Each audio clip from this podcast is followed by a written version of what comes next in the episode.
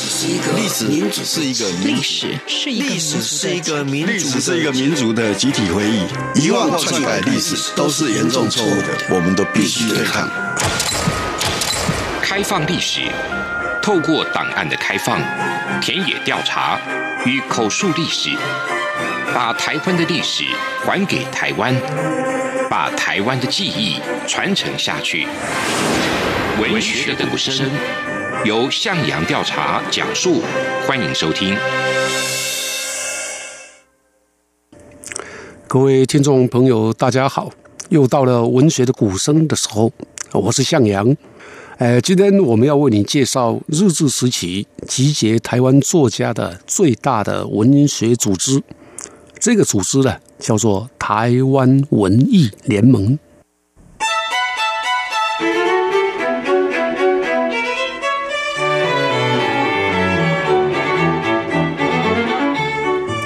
台湾文理联盟是在一九三四年的五月六号在台中成立。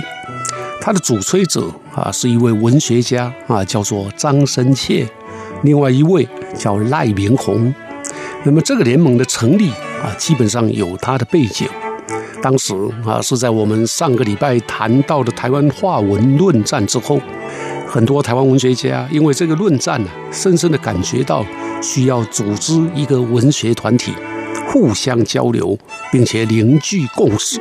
加上当时呢。殖民的日本政府也大力的取缔台湾的左翼组织，也就是左派的政党或者是左派的社团，这使得台湾作家希望要成立一个啊，在台湾可以开拓台湾文学的组织。那么当时来自台湾各地啊，包括南北啊各派系，包括左右翼、左派的、右派的作家，总共有八十二个人。他们在台中以台湾文艺大会之名聚集在一起，引起了当时日本警方相当的紧张啊。那么当天经过热烈的讨论，整个下午的讨论之后，最后通过台湾文艺联盟的章程。这个章程强调台湾文艺联盟要联络台湾文艺同志。互相图谋倾慕，以振兴台湾文艺作为他的宗旨。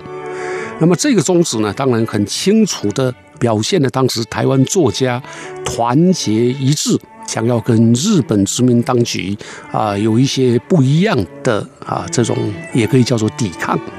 那么同时，这个联盟啊也决定了他们要发行一个机关刊物。这个机关刊物就叫《台湾文艺》，那最后圆满闭幕，并且发表了宣言。这个宣言呢，我念一下啊。他说：“过去站在大众的旗下努力的我们，为了要把这回的大会做一个好的契机，再进一步去奋斗。”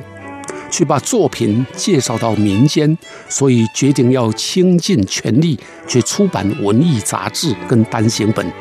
以及去开文艺讲演会或是文艺座谈会，而且要把剧本舞台化，就是对于新剧运动也打算要去努力的。这个宣言里面呢，很有趣的啊，就是我们一般呢文艺团体大概不会想到要有新剧啊，可是，在一九三零年代这个阶段里面呢，透过新剧，也就是舞台剧的演出，是民众一般民众非常欢迎的啊，所以在这个文艺联盟准备努力的方向当中呢，就有新剧的运动。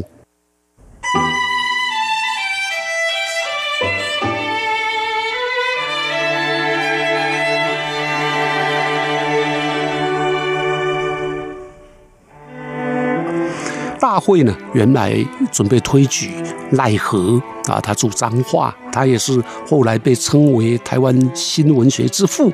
的赖和啊。原来大会呢，非常希望他能够担任台湾文艺联盟的火车头，当领导人啊，这个名称叫做常务委员长。可是呢，因为赖和一再坚持，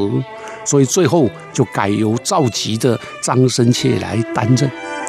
他的委员名单呢，非常广泛啊，包括在北部有黄纯清、黄德石、林克夫、廖玉文、吴义生、赵立马、吴希胜、徐琼儿，都是当时非常重要的作家。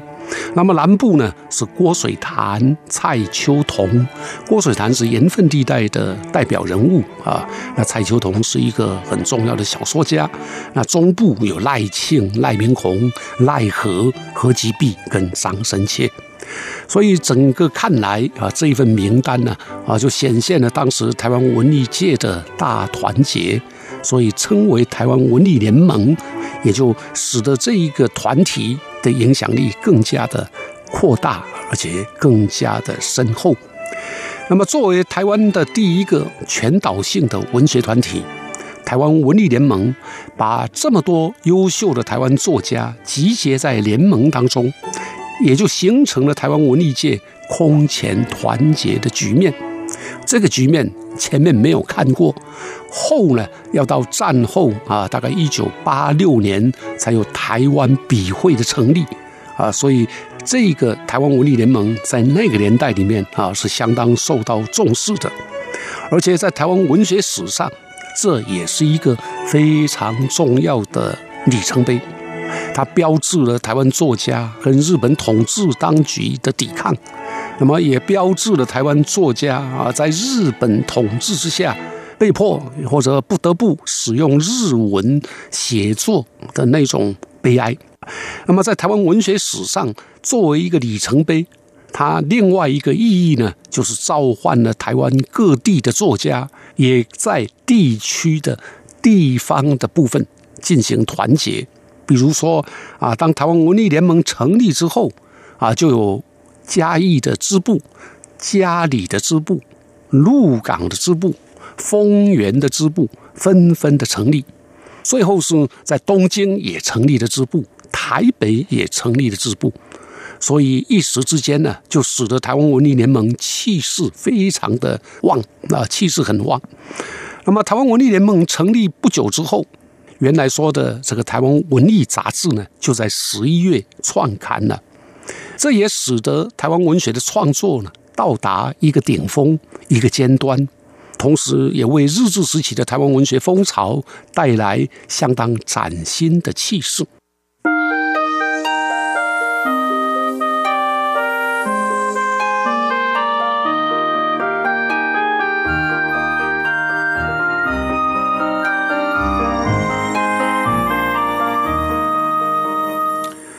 我们有必要了解一下领导台湾文艺联盟的张深切是谁，是何许人也？张深切他出生于南投的草屯，在一九一七年，大概他十三岁的时候就到日本读书。一九一九年啊，他十五岁的时候就已经担任了戏剧《倒瓜贼》的主角，所以他喜欢新剧。他领导的台湾文艺联盟也就把新剧运动当成相当重要的一个运动。那么，一九二三年，一九二三年的张深切才十九岁啊，回到台湾，接着去上海，在上海呢，他投入了台湾学生抗日运动。等到回台湾之后，又与朋友在草屯呢组织了一个草屯研风青年会。在一九二六年成立了文化剧团，到一九三零又组织了台湾远剧研究会。他希望用新剧来改革社会，这就导致了一九三四年我们刚报告的台湾文艺联盟以及台湾文艺的创办。这也可说是张深切人生当中最高峰，他的才气。他的文学、他的领导力，还有他的新剧，都在这个阶段啊获得了充分的发挥。很可惜，也很遗憾的是，战争结束，中华民国政府接收台湾，不选总就发生了二二八事件。张深切呢啊却被列为二二八暴动的分子，所以只好逃往山中，跑到山里头去。后来经过朋友帮忙疏通，但是也从此就不再参与政治，默默的啊自己去做学术上的研究。一九五四年，他他完成了一本叫做《孔子哲学评论》的书，啊，没有想到也遭到查禁，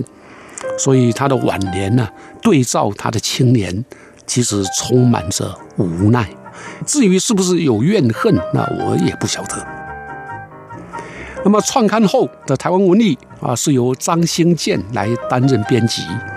当时啊，也是很有名的杨奎，他担任日文版的编辑。台湾文艺呢，这本杂志呢，里面容许用汉文写作，啊，也就是我们今天所说的中文，也容许使用日文发表作品。那杨奎当时就担任日文的编辑。那么这个内容呢，很多。啊，包罗万象。那么大类呢，就是评论啦、小说啦、戏曲啦、诗啊、随笔跟学术研究等等。他的作家阵容也相当整齐，就整个作品的水准来说，也到达了一定的高度。啊，其中像汉文小说呢，有杨华啦、王思郎等等。啊，日文小说呢，像张文环、翁闹、吴熙盛。那《新诗》包括杨华、郭水潭等等，文学评论有杨奎、刘杰、张生切这样的一个阵容呢，这样的文学杂志呢，啊，在那个年代当然受到台湾文坛跟台湾社会的欢迎。那么这一份杂志呢，也这个主张也很特殊啊，跟张深切当然也有关系，就是一个文学观的主张是要真实。认为作家呢，应该用文学创作来反映真实的台湾，所以它是写实主义的刊物。那么由于它也是台湾文艺联盟的机关刊物，所以也兼容并蓄，包容了当时左派右派的资本家。那么左派右派这个是个简单的区分的。简单的说啊，左派就是比较强调社会主义，比较注重社会无产阶级啊。那么右派呢，基本上是比较资本主义，强调自由主义的这些作家。这个刊物呢，不管左派或者右派，在一九三零年代都倡导一个口号，这个口号叫做“文艺大众化”。那么文艺大众化又指的是什么呢？简单的说，就是希望。要使用大众的语言，写大众的心声，让大众喜爱文学。所以文艺要向大众来学习，要用大众的口语来写。那么在日本殖民统治底下，这个主张呢，当然隐含有区别于殖民政府同化政策的用意。希望透过台湾民众的声音的表达，来彰显台湾人民的意志，所以也有跟当时日本作家一较高下的用心。可惜的是好景不长，由于联盟成员毕竟终究还是有左右思想上的差异，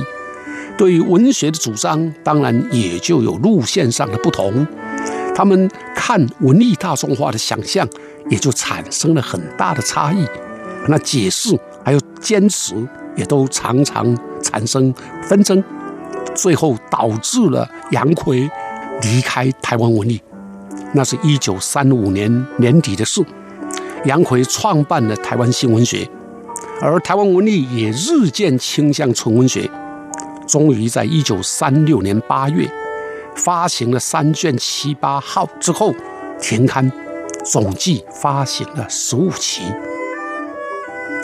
无论如何，台湾文艺在日治时期终究还是台湾众多文艺杂志当中寿命最长、作家最久，也对台湾文学的普及影响最大的杂志。台湾文艺和后来杨逵发行的台湾新文学，虽然他们理念不同，相互竞争。但是在他们发行的两三年间，却是日治年代台湾新闻学最辉煌的时期。今天我们啊的报告就到这里告一个段落，下个礼拜要为你介绍一九三零年代超现实主义的风车诗刊，欢迎你继续收听。